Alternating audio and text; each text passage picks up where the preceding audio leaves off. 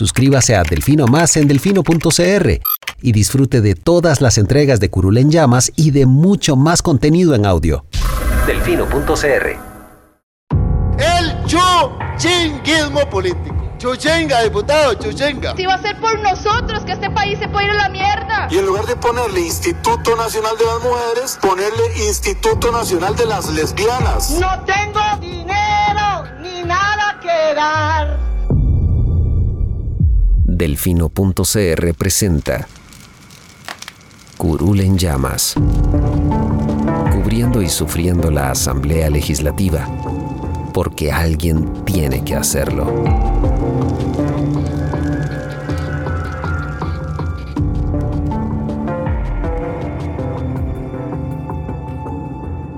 Hola queridos suscriptores de Delfino.cr, bienvenidos a un nuevo programa de Curul en Llamas, podcast semanal donde les comentamos los temas más relevantes e irrelevantes de la Asamblea Legislativa. Les saluda Luis Madrigal desde el 2 de julio del 2021, como siempre en compañía de... May, espero que todas y todos estén bien. La agenda de esta semana, vamos a hablar de la comparecencia de los directivos de la NAME que dejaron varias fuertes revelaciones en la comisión Cochinilla.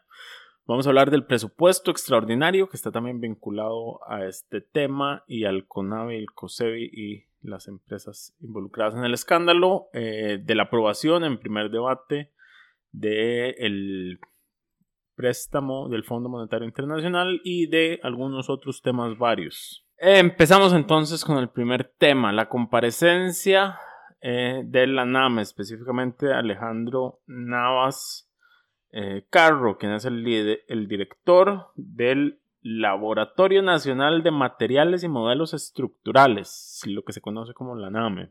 Más conocida como la siempre ignorada y que siempre parece resultar tener la razón. Eh, pues eso es el mensaje que queda después de la comparecencia de, del señor Navas en la, la comisión. En la comisión cochinilla.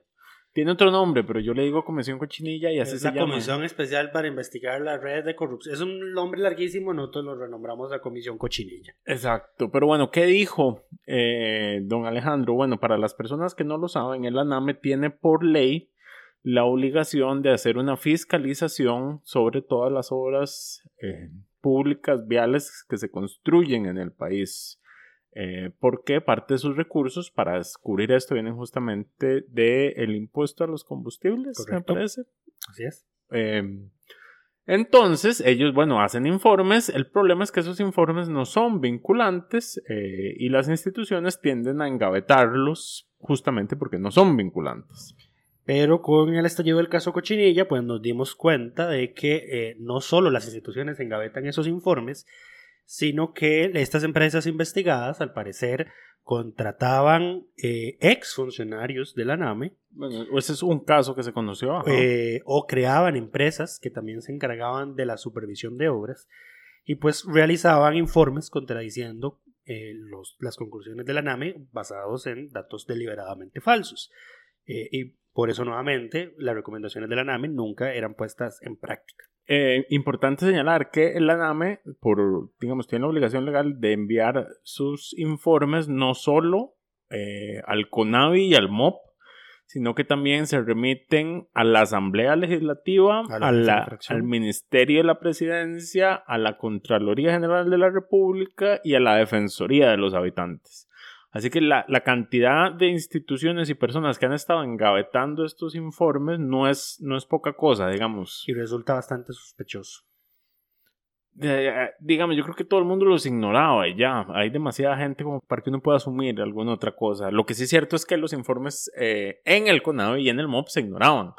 Eh, ¿Cuáles fueron algunas de las cosas que se salieron a relucir durante la comparecencia? Bueno, que por ejemplo, en el caso de garantías sociales, el, director de la NAME confirmó que se usó un asfalto de una calidad y precio inferior al que estaba en el cartel de licitación y el CONAVI y el MOP aceptaron la obra así como estaba. ¿Cuál es eh, esto aparte de otros problemas en la colocación del asfalto, que era, lo, que, era lo que mencionaban. El asfalto no era solo de mala calidad, sino que además se puso cuando estaba lloviendo. Había algunos problemas con la lluvia que genera, eh, según explicaba el señor en la comparecencia, que el, el- el principal problema es que cuando no se coloca de la forma adecuada, ni con ni la mezcla correcta, eh, lo que pasa es que el asfalto empieza a tener filtraciones de agua antes de lo que debería en su vida útil y lo que pasa es que el proyecto, eh, di- digamos, el- la obra Empiezan a- pierde, pi- pierde vida defectos. útil, pierde vida útil. Según él decía, un proyecto de esta envergadura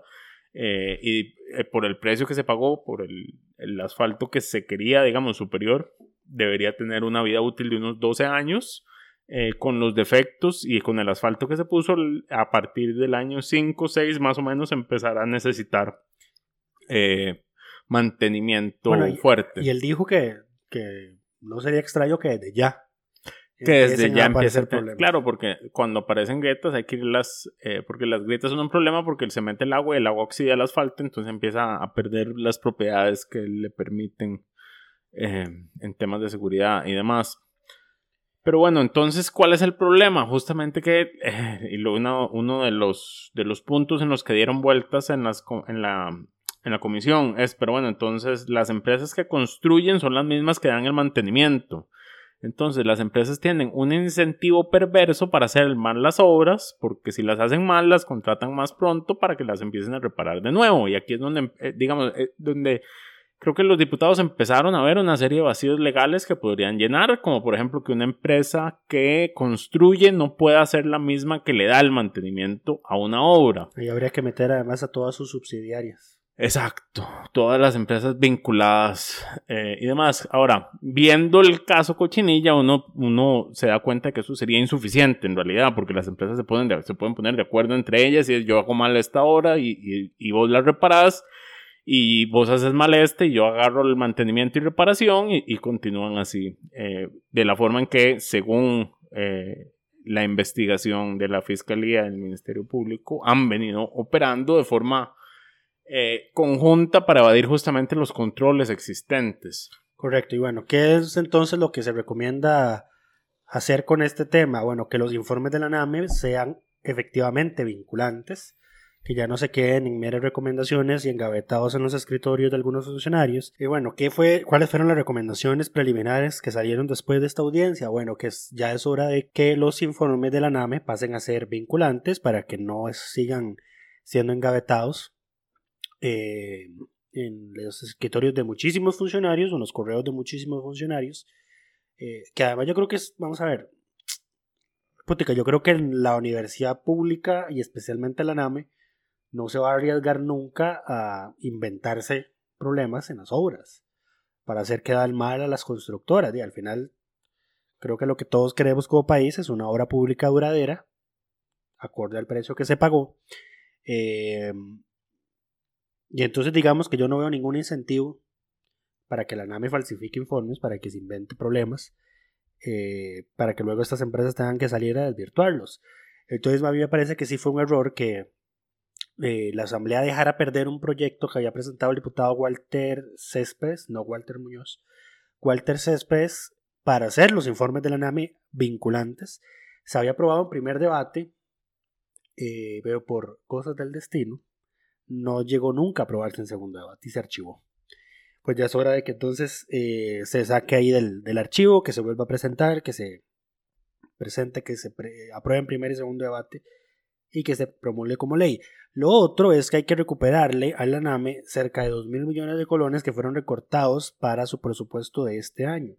¿Por qué? Porque comentaba el director que con ese recorte, que equivale al 40% de su presupuesto, pues ellos tuvieron que reducir precisamente en un 40% las labores de fiscalización, de testeos en las obras.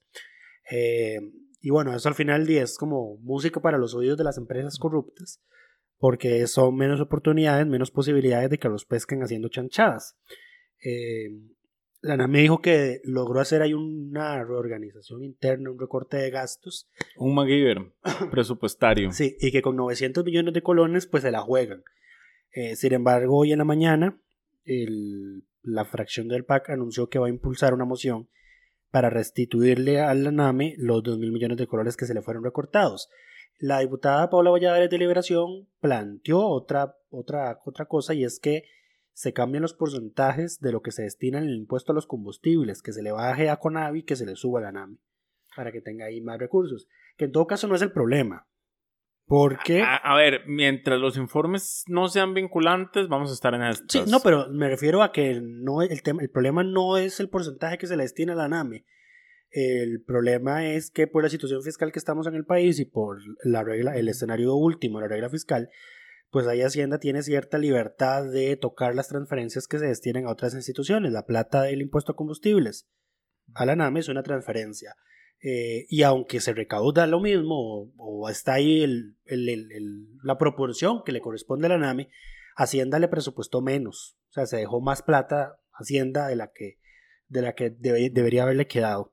Y entonces la NAME fue ahí la, la perjudicada don José María Villalta tiene la hipótesis de que esto fue un acto deliberado del gobierno para beneficiar a las empresas constructoras, pero como dice Diego, no culpes a, no, no, no acredites a la, a la maldad lo, a la que, maldad puede lo ser. que puede ser una estupidez. Es correcto. Bueno, esas no son las palabras de él, pero eh, más o menos ese es el ese, es, sentido. ese es el mensaje. Sí. Ese es el mensaje. Pero bueno, esa fue, esa fue la primera audiencia. Esta, esta comisión está sesionando a las 8 de la mañana. Es una de las comisiones que más temprano sesiona.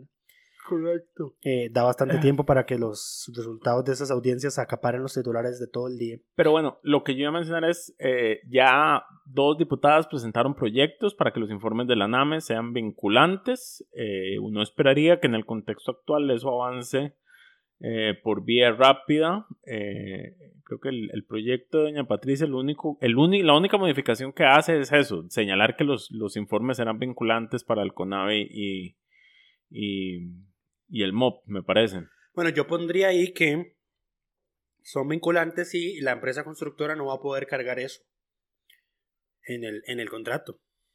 Ah, y no, porque, porque, si son, estás haciendo son faltas. trabajo, si Sí, estás haciendo un mal trabajo, sí. pues no seas tan descarado de irlo a cobrar. Además, Eh, que eso es otra cosa que el señor dijo, que en este país es absolutamente costumbre y cotidiano que se reciban obras públicas deficientes. Sí.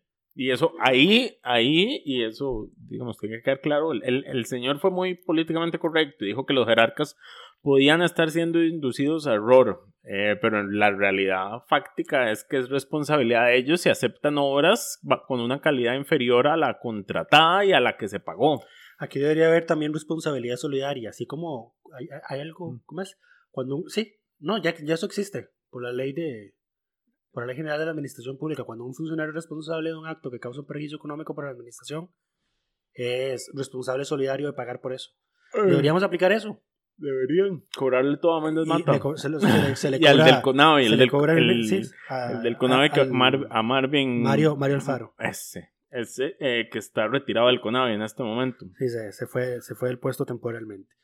Pero bueno, vamos a ver qué, Pero qué- bueno, ah, qué bueno, sigue. em, Están convocados también, eh, creo que era el presidente de la Corte, la Contralora, Fernando Cruz, la Contralora le toca después de vacaciones. la Contralora, eh, funcionarios del MOB, funcionarios del CONAVI.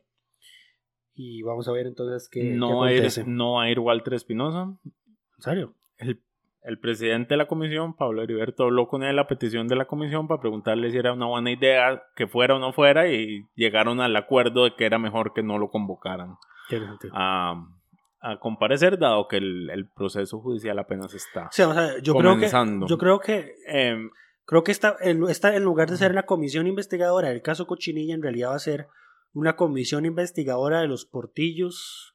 de los portillos que nos llevaron al que nos caso llevaron al Cochinilla. caso Y ya eso sería un gran avance. Eh, creo El que tema es que no duren como con los papeles de Panamá. Vamos a ver, los que- informes de los papeles de Panamá encontraron todos los portillos que se usan para evadir. y, ¿Cuánto eh, duramos aprobándolos? Cuatro años. Sí, más que el informe, porque el, el informe secundario eh, es que empiecen a mover estos proyectos que cierran los portillos. Pues no hace falta que esté el informe para empezar a presentar los proyectos. Y no hace falta que esté aprobado el informe para que el Ejecutivo lo convoque. Espero que ya esté convocado ese proyecto para que lo- los informes de la NAME sean vinculantes. Hay que ver qué tanto interés hay de convocarlo. Em, adicionalmente, yo iba a mencionar que si de esta comisión sale, y lo único que sale es que los informes de la NAME sean vinculantes y que se les restituyan los 2 mil millones de colones a la NAME para la supervisión, creo que ya habrá logrado más de lo que esperábamos que saliera de esta comisión. Sí.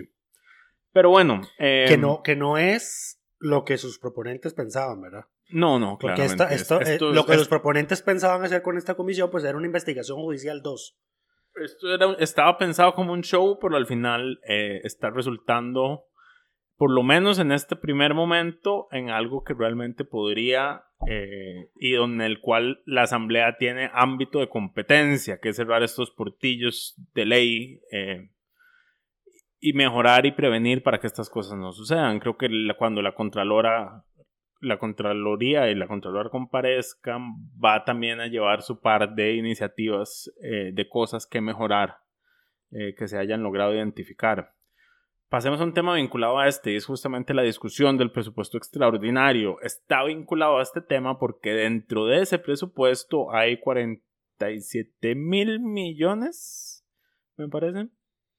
4 mil millones no, son como cuarenta y pico mil. Tengo que buscar el dato, pero son como cuarenta y pico mil, ajá, eh, de recursos para el CONAVI y el MOP, que originalmente la semana pasada eh, el ministro de Obras Públicas y Transportes, Rodolfo Méndez, junto con la ministra de la Presidencia, firmaron un oficio que se le envió a la Comisión de, de Hacendarios que, que revisa estos temas, solicitándoles dejar por fuera todos esos recursos. Eh, en, vista de la situación que, que se estaba presentando. Eh, esta semana les toca comparecer o comparecieron el ministro de Hacienda, don Elian Villegas, y Rodolfo Méndez Mata, y llegan a la comisión por separado, digamos, eran audiencias aparte, pero ambos llegan y dicen, no, ignoren ese oficio que les mandamos eh, y metan los recursos, porque la, la, realidad es que los ocupamos. Eh, esto pasa cuando uno actúa por. por. por al calor del momento. Sí. Allá como se creó esta comisión al calor del momento, esa carta se mandó al calor del momento, porque eh, simplemente no. Por molesto que sea, por triste que nos parezca, por más que queramos incendiar este país, de no pueden, el Estado no puede cumplir con los contratos eh, que tiene firmados con estas empresas, aunque están investigadas por corrupción, porque al final están siendo investigadas, no se les ha aprobado no nada todavía. No hay nada aprobado. Eh, y entonces tampoco hay forma de cancelar contratos. Eh, y hay obligaciones que cumplir.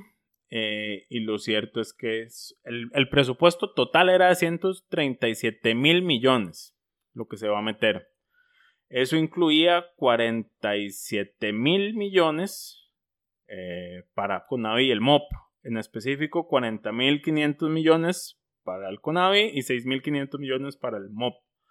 Eh, eso fue lo que se había pedido y según dijo Méndez Mata en la comisión, eh, la lógica de pedir que se sacara era no entorpecer los recursos de los otros, que digamos, de las otras instituciones por, por el escándalo y que se iba a pensar meter por aparte se aprobara rápido, sí. y que se aprobara rápido, pero siendo que no ha avanzado rápido, y ahora les parece que es una buena idea que se apruebe todo junto. Ahora lo que decían los diputados es como nos están poniendo en una situación complicada, primero por las contradicciones y segundo porque esa plata eh, hay dineros que van directamente a a Meco y a H. Solís, y entonces a los diputados no les gusta. Eh, pero bueno, como decimos, eh, hay cosas que pagar.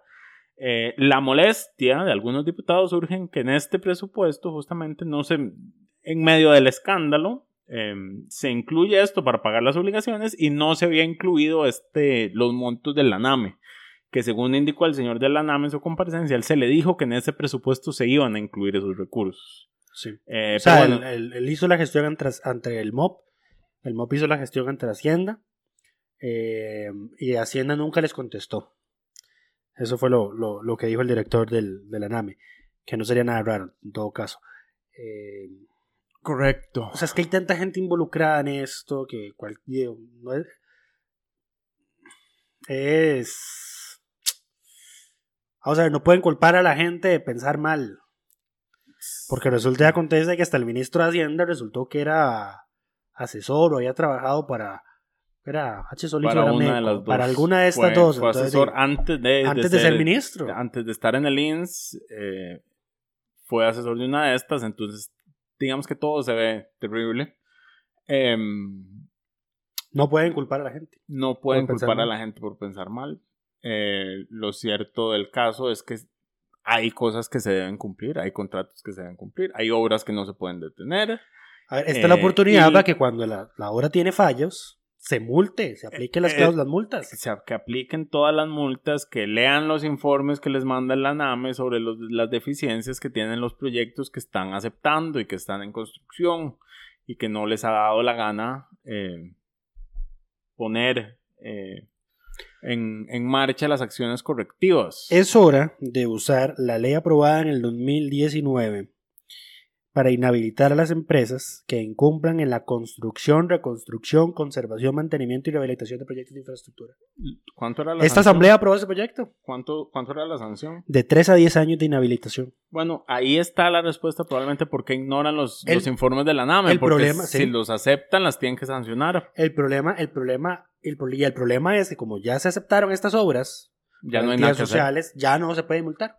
No, una vez que le- Se daña, la diste una por vez dañada, aprobado, sí. lo- te toca a vos repararlo porque así lo aceptaste. Correcto. A pesar de que pagaste por algo de una calidad inferior a la que contrataste y sabiéndolo. Y bueno, y es que. Santísima. Y bueno, y es que esa ley no solo es a la empresa infractora, sino que también se extiende a cualquier otra que cree para evadir la sanción, ¿verdad? Eh, Correcto, se van todas, toda la familia empresarial, digamos, O sea, el conglomerado. La, la, toda falta grave al cartel y al contrato es sancionado con habil- inhabilitación según esta ley. Eh, sí, El tema es que esta ley es de 2019, ¿verdad? O sea, ¿y el caso Cochinilla desde cuándo viene? Del 2019. 2018. 2018. Ujú. Eh, pero bueno, y garantías sociales se acaba de entregar. Se acaba de Hay entregar. una falta grave no ¿Ese, ese no fue en el que inauguraron hasta con juegos pirotécnicos? Mm, No recuerdo. Creo que no porque fue en pandemia. No, yo- eh, ahorita inauguraron una obra y hubo juegos pirotécnicos. Esa no fue la de la Gallito. La gallito. La antigua rotonda de la Gallito, que después era el cruce de Walmart en Guadalupe.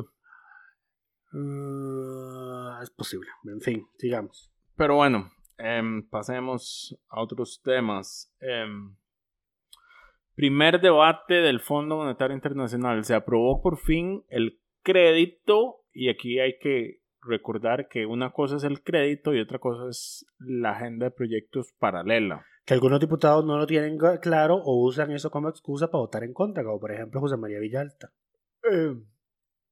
Sí, eh, y yo creo que no comprenden o, o sí lo comprenden. Sí lo Se comprenden, pero es hacen la los- excusa perfecta se para votar hacen en los que no lo entienden, pero bueno, lo que se aprobó es el financiamiento, lo que incluye un primer desembolso no condicionado a nada. Los demás desembolsos sí dependen de que se cumpla con las eh, con lo que el gobierno negoció con el fondo.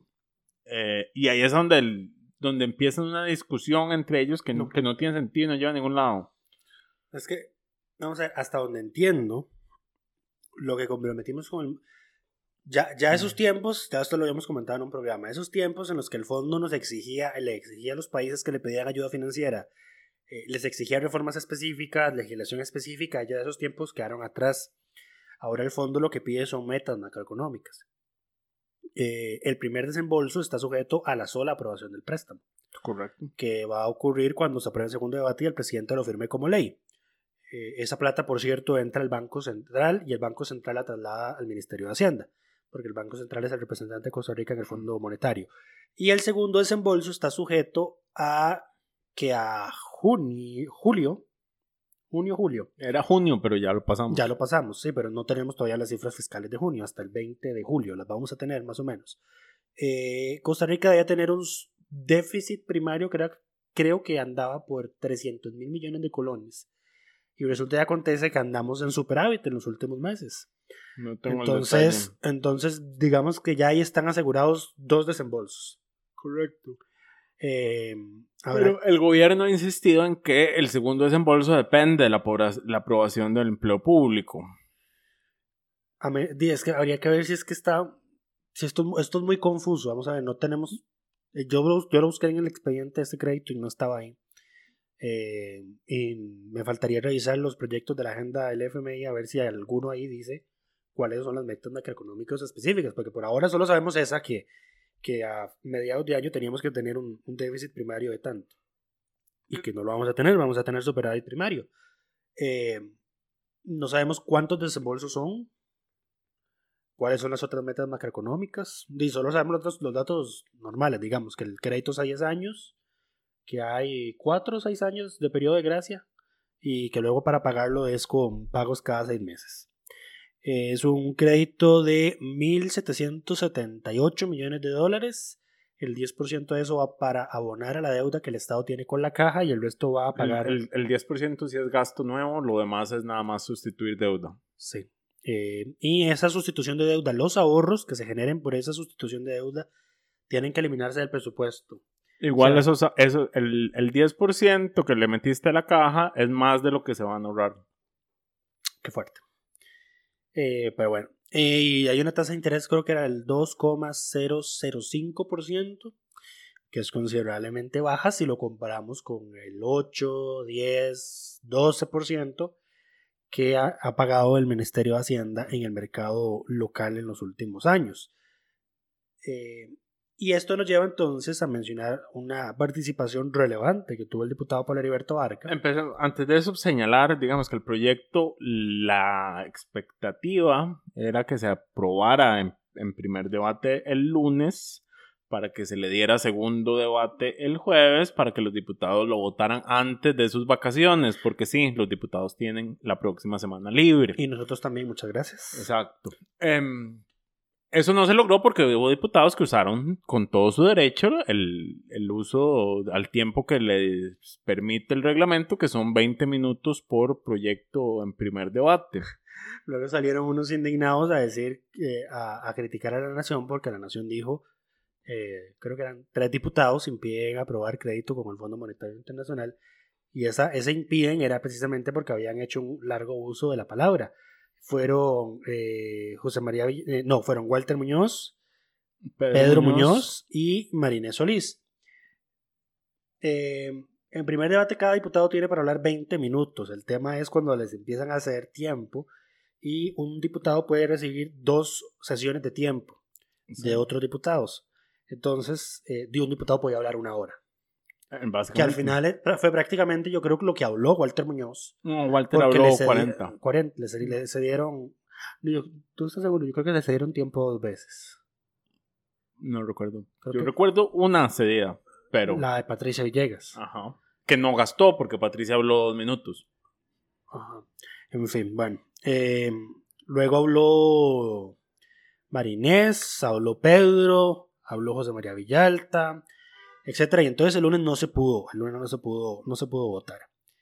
Vamos a ver que no hay mayor problema porque el gobierno, digamos que el deadline que se había puesto para aprobar este crédito era julio.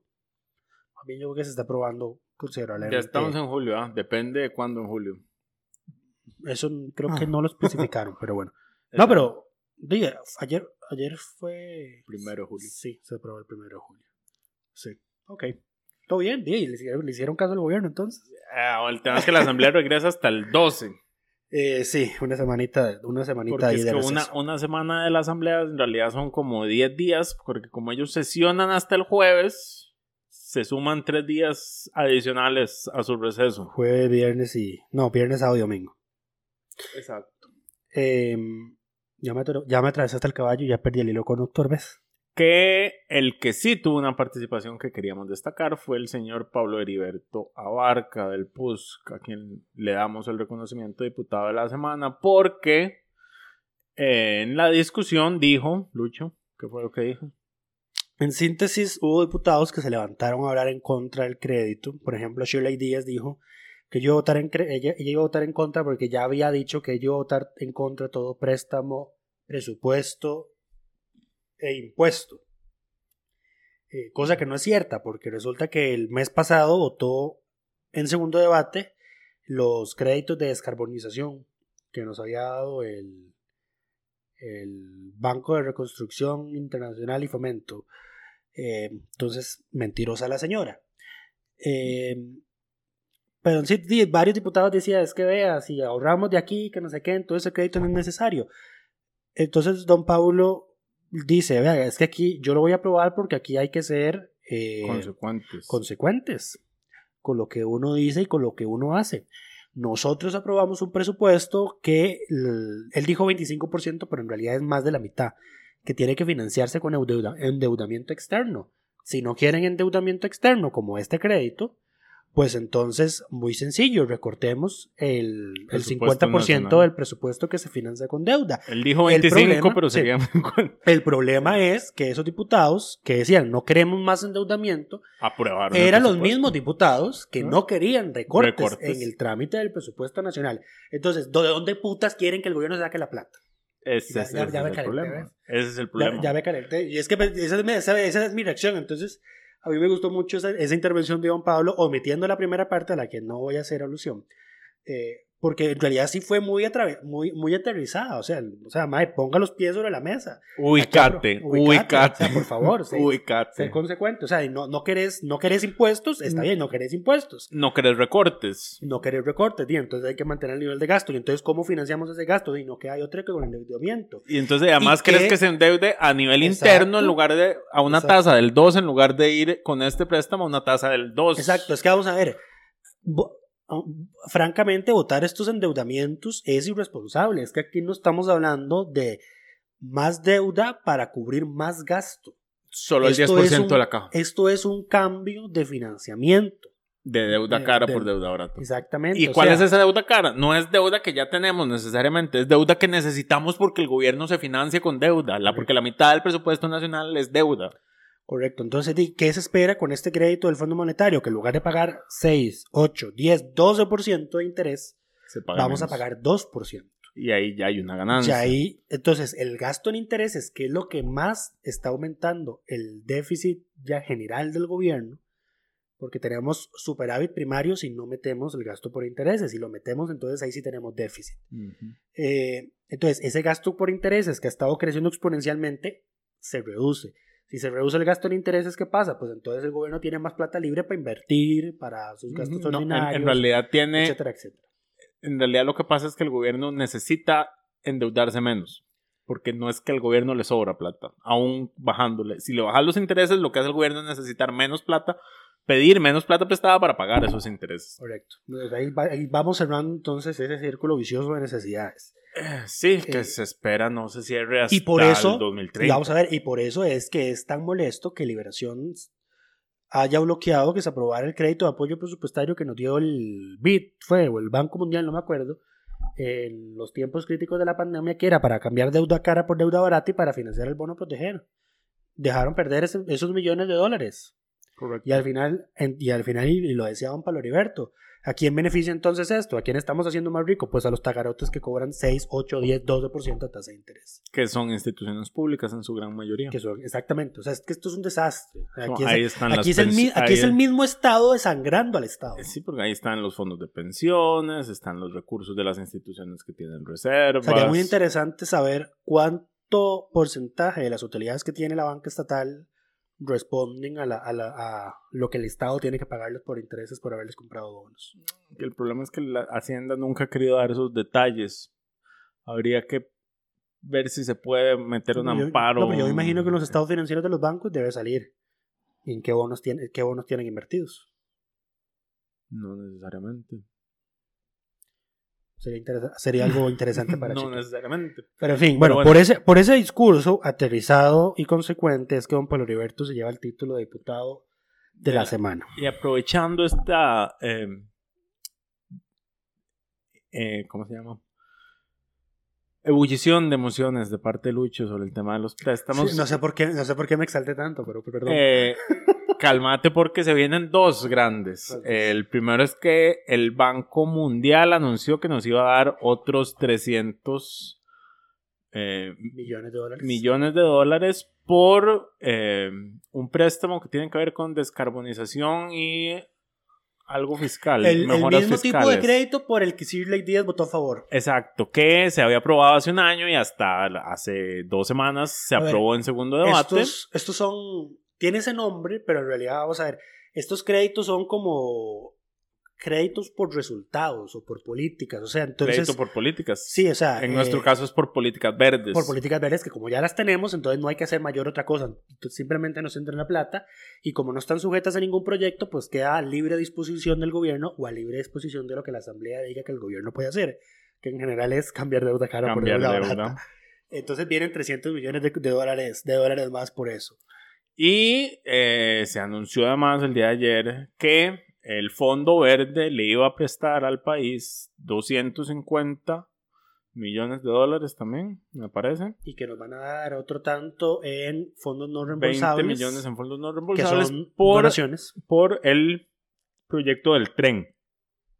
Estos recursos en realidad van a formar parte del, del préstamo que ya está en, en la corriente legislativa, que son 550 millones del BESIE, eh, según dijo Otón Solís en sus redes, el- la diferencia con estos recursos del Fondo Verde hacen que la tasa de esos cincu- 550 millones para el tren quede en un 1,6%, tomando en cuenta que 250 van a tasa cero y la tasa del- de la otra parte.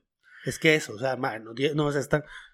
Pueden creer que nos dieron un crédito a tasa cero. Dijo, dijo, A Re- 40 años plazo, mae. dijo, dijo, dijo René en Twitter, esto es un, un, un tasa cero para el tren y además con cashback. Ajá, Y la gente se está quejando. exactamente. Pero la gente se está quejando. Una de las que se quejó fue... Pero la gente se está quejando de los diputados, que es la que ya, la que ya ibas a mencionar. Sí, la diputada y jefa de fracción de Liberación Nacional, María José Corrales. Corrales, dijo en sus redes sociales y en diferentes medios que esto no era prioridad. Y voy a le- leerles porque no, no quiero atribuirle cosas que no haya dicho.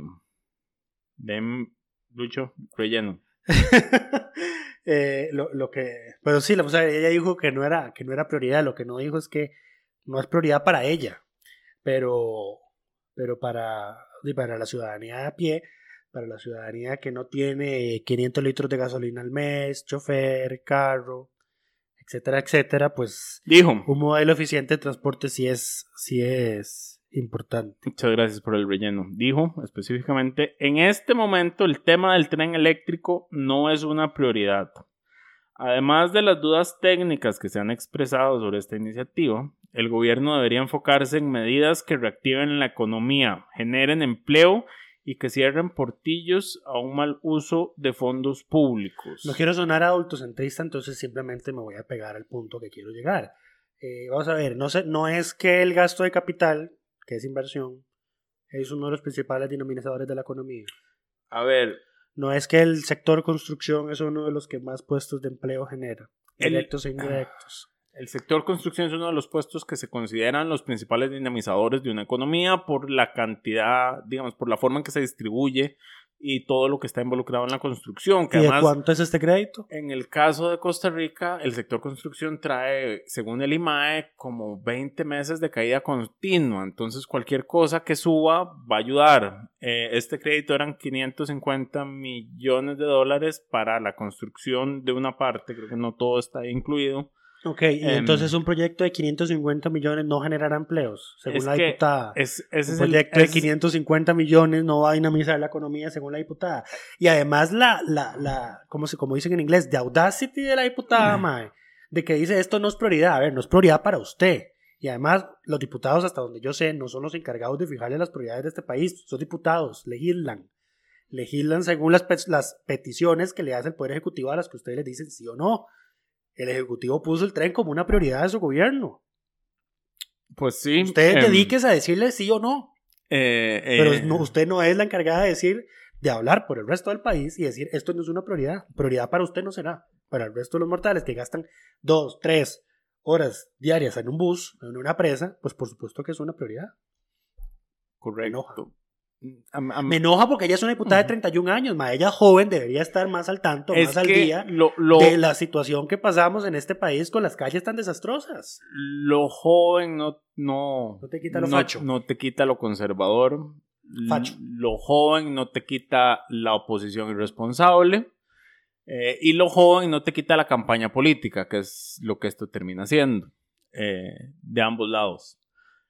O alguien- o la alguien- diputada o se equivoca. eh, digamos, si la diputada, por ejemplo, hubiera dicho, se hubiera quedado en las dudas técnicas, que es cierto, el proyecto inicialmente tenía muchos vacíos que fueron arreglados por el informe del BIT, principalmente, que hizo varias modificaciones al proyecto original para hacerlo más aterrizable. y de hecho le reduce costos. Eh, eso es cierto, había dudas técnicas. Y si hablara de cerrar portillos para el mal uso de los fondos públicos, ahí también se lo daría y para eso están ellos en la Asamblea Legislativa, porque son ellos los que pueden cerrar los portillos. Sí, pero, Pero no puedes paralizar un proyecto porque eso es un inútil. En el momento en que se mete a decir que es que debería enfocarse en reactivar la economía, es donde ya está demostrando que la ignorancia es atrevida. Y la gente, cuando habla de temas que no sabe, públicamente termina pelándosela de esta forma. Eh, y eso fue lo que pasó. Y ella lo único que logró con su comentario fue demostrar su ignorancia en Y el que la gente se le fuera encima por no usar una palabra suez. Correcto. En fin. Pero eh, bueno. Pero, o sea, hay que ser. Yo, es, yo soy realista. Yo prefiero, vamos a ver, yo prefiero ser pesimista para luego llevarme sorpresas positivas. Esto no va a pasar. Cuando las cosas, Sí, sí. cuando las cosas pasen. Esto no se va a aprobar en este proyecto. En esta asamblea. Menos- se- menos a estas alturas. Daría chance, tal vez, el próximo gobierno, depende de cómo quede la asamblea conformada. Importante conocer la posición de absolutamente todas las fracciones en este tema, porque este es uno de esos proyectos que no se va a resolver de aquí a, al 8, al primero de mayo, que le queda a esta el- asamblea el, legislativa. candidato de Liberación Nacional dijo que tampoco el, el tren era una prioridad para él, ¿no? Ah, pero es que todos sabemos que Figueres siempre ha estado al lado de los autobuseros. Y de los camioneros. Eso dicen las malas lenguas. Pero Eso bueno, dice la historia. eso dice la historia. Sí, eso Sí, sí. la historia. No, eso dijo él, porque lo que dijo fue que había que agarrar la línea, la línea férrea que quedaba, y ponerle un pasarle pavimento y, cemento. y llenarla de buses, y que así resolvíamos el problema y salía más barato. Qué lindo cómo nos resultó esa solución, ¿verdad? Bellísimo. Bravo. Pero bueno, eh, pasemos a algunos temas varios y rápidos. El primero me indigna, y es que la Asamblea Legislativa aprobó el día de ayer su ley número 10.000. Qué fuerte. 10.000 leyes se han aprobado en la Segunda República. No, no son 10.000 desde la fundación de la Segunda República porque resulta que la 3, 4, 5, 6, 7 son eh, leyes previas a 1949, inclusive 1940, el Código de Trabajo, que es la ley número 2, sí es del... Sí es del es previa a la Constitución del 49. Eh, parece que en esos primeros años, pues las leyes no tenían numeración. Entonces, eh, no, no sé hasta este momento, a partir de qué momento ya sí ya se empieza a numerar conforme la asamblea las va aprobando, pero en fin. eh, no, no sé por qué me molesta tanto esto y quiero como una constituyente solo para arreglar este tema. Una derogatoria, una reasignación de números de leyes para que sea conforme a su número cronológico. Sí. O sea, no, ¿quién, vamos a ver quién fue el, el- el individuo, por no usar un término despectivo, que, decidió que una ley de 1800 va a tener un número, un número posterior a una ley de 1940, por ejemplo. Bueno, el, el hecho es que eh, este jueves que se aprobó en segundo debate el expediente 22.557, ampliación de los alcances de la ley 9577 de protección a los ocupantes de zonas clasificadas como especiales, eh, ya se firmó como decreto legislativo. Recordemos que cuando la Asamblea aprueba un proyecto, la presidenta y los secretarios del directorio lo firman como decreto legislativo y es la Asamblea la que le asigna el número de ley. Y en este caso le correspondió el, ley- el número de ley número 10.000. Eh, cuando el presidente lo firme, pues el decreto legislativo se convierte en la ley número 10.000. ¿Qué hace este proyecto? En síntesis, vuelve a dar una ampliación. Patear la pelota para adelante. Exactamente, vuelve a dar una ampliación de 36 meses a la moratoria de desalojos a las personas que viven en la zona marítimo terrestre, patrimonio natural del Estado y zonas fronterizas en general, porque el periodo anterior ya se venció. Eh, creo que es muy significativo que este justo, este expediente, tenga el número de ley número 10.000. Precisamente porque, como dice May, esto ha sido una pateadera de, pelo- de pelota desde hace muchísimos, muchísimos años. Eh, ¿Cuál es el problema? Pues que resulta y acontece que la sala constitucional dice que nadie puede vivir en la zona marítimo terrestre, en el patrimonio natural del Estado y en las zonas fronterizas en general, en la milla fronteriza. Sin embargo, en la realidad es, es que ahí viven muchas personas. Desde hace mucho tiempo. Desde hace mucho tiempo, inclusive de- desde antes de que se declararan zona marítimo terrestre, zona de patrimonio natural o milla Es- fronteriza. Es parte del problema, justamente. Ese es precisamente el problema. Sin embargo, la sala constitucional dice aquí no puede vivir nadie. Esto es una zona protectora del Estado y debe Protegida. mantenerse, eh, sí, perdón, protegida y debe mantenerse eh, libre de personas. El hecho es eh, que ni esta asamblea, ni la anterior, ni la tras anterior, ni ninguna otra ha logrado emitir una legislación o alguna solución que le permita dar eh, valga la redundancia, una solución a la gente que vive en estas zonas. Eh, se venció la moratoria anterior, ya empezaban los desalojos esta semana y entonces la Asamblea no tuvo de otra que aprobar una ley que lo suspenda por 36 meses más. Pero preguntarán ustedes, pero si la sala constitucional dice que está ahí no puede vivir nadie, ¿cómo los diputados pueden aplicar moratorias? Y porque a la sala constitucional se tomó un montón de tiempo declarando la inconstitucionalidad de las leyes. Entonces, cuando estas moratorias se meten a la sala, se acaban, se vencen, se termina su plazo antes de que la sala emita sentencia. Eh, pero en las oportunidades que ha emitido sentencia, recuerdo que la sala ha dicho estas moratorias son inconstitucionales porque ya dijimos que aquí no puede vivir nadie.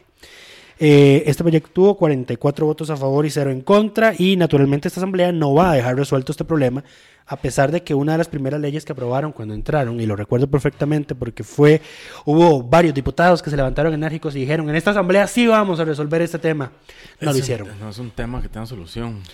Eh, di no, y tendrías que darle bono de vivienda en algún lugar no que no sea protegido a todas estas Tienes que personas. trasladar a todo el mundo y no hay recursos para trasladar a todo el mundo. No tienen solución. Y la Mm. moratoria no detiene eh, desalojos que ya estén Firmes en por ejecución. judicial. Entonces, Correcto. eh, no resuelve tampoco todos los problemas. En fin, ley número 10.000, una ley que patea la bola, muy, muy, Simbólico. muy simbólico de lo que somos como país, exactamente. ¿Qué otros temas varios? Aquí yo tengo que reconocer que tenemos que dejar de ponerle tanta atención a cuántas leyes aprueba la Asamblea Legislativa y cuántos proyectos presentan los diputados, porque la realidad es que el volumen, el volumen no, no importa tanto como la calidad. Eh, también medimos cali- calidad, no te preocupes por eso. Sí, pero ellos se le dan, ponen más atención a quién presenta más. De ahí es que tienen un salario considerable. Entonces uno esperaría que presenten, que, que, beba- que hagan a lo que fueron electos, di, a legislar. No, Sí. sobran leyes en este país. Eh, di, eso no es problema nuestro, digamos. O sea, y- Sí, es problema es nuestro. muy gracioso. En realidad es problema nuestro, es- justamente. Es, es muy gracioso porque, por ejemplo, Erwin Macís presentó proyectos para derogar leyes viejas, 60. pero el lugar es precisamente, exactamente, de consolidar todas esas decoratorias en un solo proyecto, presentó 60 proyectos individuales. Correcto, para que le sume su volumen de Entonces proyectos el lugar, entonces no, vamos, no, no cambia el neto, digamos. Vamos a tener, eh, cuando se aprueben estas 60 leyes, si es que eventualmente se van a aprobar, muy bien, se derogan 60 leyes antiguas, pero vamos a tener 69 leyes vigentes que derogan leyes viejas. Correcto. Una estupidez completa. En fin. Correcto, pero bueno, ¿qué más se aprobó esta semana? El lunes recibió primer debate el proyecto de Carlos Ricardo Benavides de Nómadas Digitales, eh, que facilitaría la llegada de personas trabajadoras que tienen sus contratos y reciben sus recursos en países extranjeros, pero trabajan de forma virtual, entonces pueden ubicarse en cualquier parte. Según los datos de Carlos Ricardo, esto generaría un, un montón de dinero, porque no recuerdo la cifra que dijo. Eh, generaría un montón de dinero al país. Estas personas podrían estar con un estatus migratorio especial por dos, hasta dos años, me parece. 15 millones de colones por semestre por cada trabajador y su familia que vengan al país, es lo que estima. Lo que dije yo, un montón de dinero. Eh, el requisito tener, si es viene usted solo, si usted es un forever alone como, como nosotros, eh, no, como ahí no, porque ahí tiene pareja, como yo, por ejemplo, tenés que tener un salario de 3 mil dólares mensuales como mínimo. Y si venís con tu familia, tenés que entonces que tener un ingreso mensual de al menos 4 mil dólares mensuales. Y al igual que como pasó con el proyecto de rentistas, inversionistas y pensionados, pues este proyecto también tiene beneficios fiscales, facilidades para que esa gente venga a instalarse aquí en el país. El beneficio fiscal es que no tienen que declarar renta, pero es que en realidad deben de declarar renta en el país donde reciben sus ingresos. Sí, es que no tenemos renta Global. correcto. Exacto. Todavía.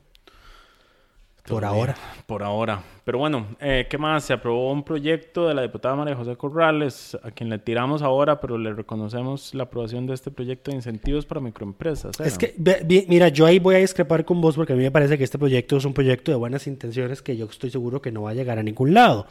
Eh, porque resulta ya conteste que este proyecto tiene un título muy lindo, pero en la, en la práctica, la letra de la ley, pues no es mayor cosa. ¿Qué es lo que plantea? Que la caja cree un régimen especial para, para eh, emprendedores y microempresas, pues que fomente la formalización.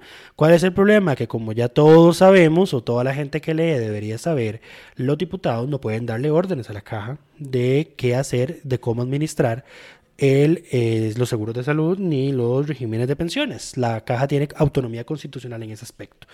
Entonces esta ley en ese aspecto no obliga a la caja, sino que la autoriza, como si la caja en todo caso necesitara una autorización para crear ese régimen, que, eh, que es muy bonito, pero eh, ni siquiera es automático, digamos que habiendo aprobado esta ley en segundo debate, la caja diga, ya se aprobó, entonces ya aprobamos el régimen. No, la caja tiene entonces que hacer un estudio técnico que determine que la creación de este régimen especial no va a afectar la estabilidad del seguro de enfermedad y maternidad ni el régimen de pensiones. Que en una correcta técnica legislativa, este estudio debe haber, debía haberse hecho antes de que esto se aprobara como ley. Uno no aprueba, generalmente el sentido común dice que uno no aprueba leyes y la supedita a que se haga un estudio técnico que determine que se puede hacer. He visto eso varias veces en esta Eso, eso es incorrecto. Vamos a ver, eso es una muy mala práctica, porque entonces gastaste un montón de tiempo, gastaste un montón de plata y de recursos discutiendo una ley que entonces eventualmente podría ni siquiera llegar a concretarse. Pasa lo mismo con el caso del INS. El INS al INS le autorizan una tarifa especial en el pago de las primas correspondientes a pólizas de riesgo del trabajo de hasta un 50%, o sea, le descuentan la mitad. Pero dice que el INS solo puede hacerlo si un estudio técnico demuestra que esto no va a afectar las finanzas de la institución. Correcto.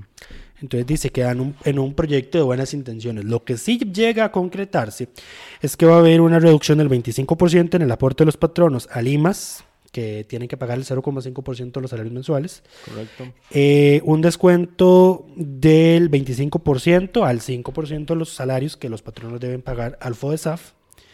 Y eso es las únicas dos beneficios directos que se pueden aprobar. Que se pueden aprobar y que la Asamblea puede obligar a aprobarse. Correcto. Correcto. Eh, lo otro es que crea ahí un régimen de trámites municipales simplificado que se va a crear por coordinación del MAKE y de la Unión Nacional de Gobiernos Locales, donde en teoría habrá una ventanilla única donde la gente puede ir a presentar todos sus papeles para lograr, por ejemplo, patentar su negocio o eh, obtener todos los permisos correspondientes. Y lo último, también que es una muy buena intención, pero y esto depende de la institución si la accede o no, es una moratoria por una única vez y por un plazo de seis meses a Limas, FODESAF y la Caja para que eh, condonen los, las multas, intereses Multas, recargos y otras multas por sanciones por concepto de deudas correspondientes a las obligaciones de los últimos cuatro años de los patronos que estén considerados emprendedores o microempresas.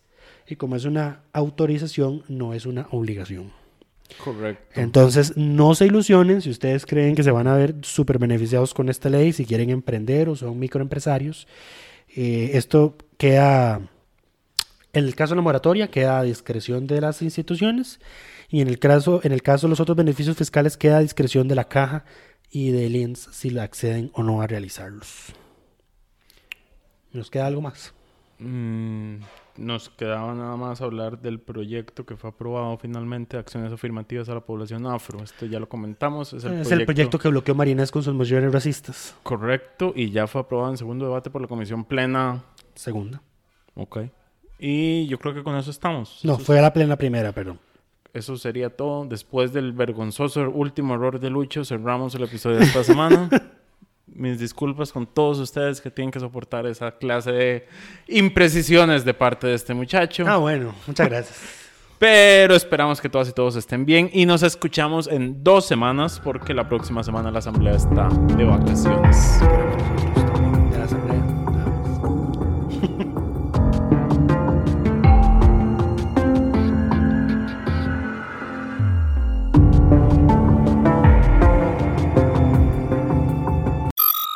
Suscríbase a Delfino Más en delfino.cr y disfrute de todas las entregas de Curul en Llamas y de mucho más contenido en audio. Delfino.cr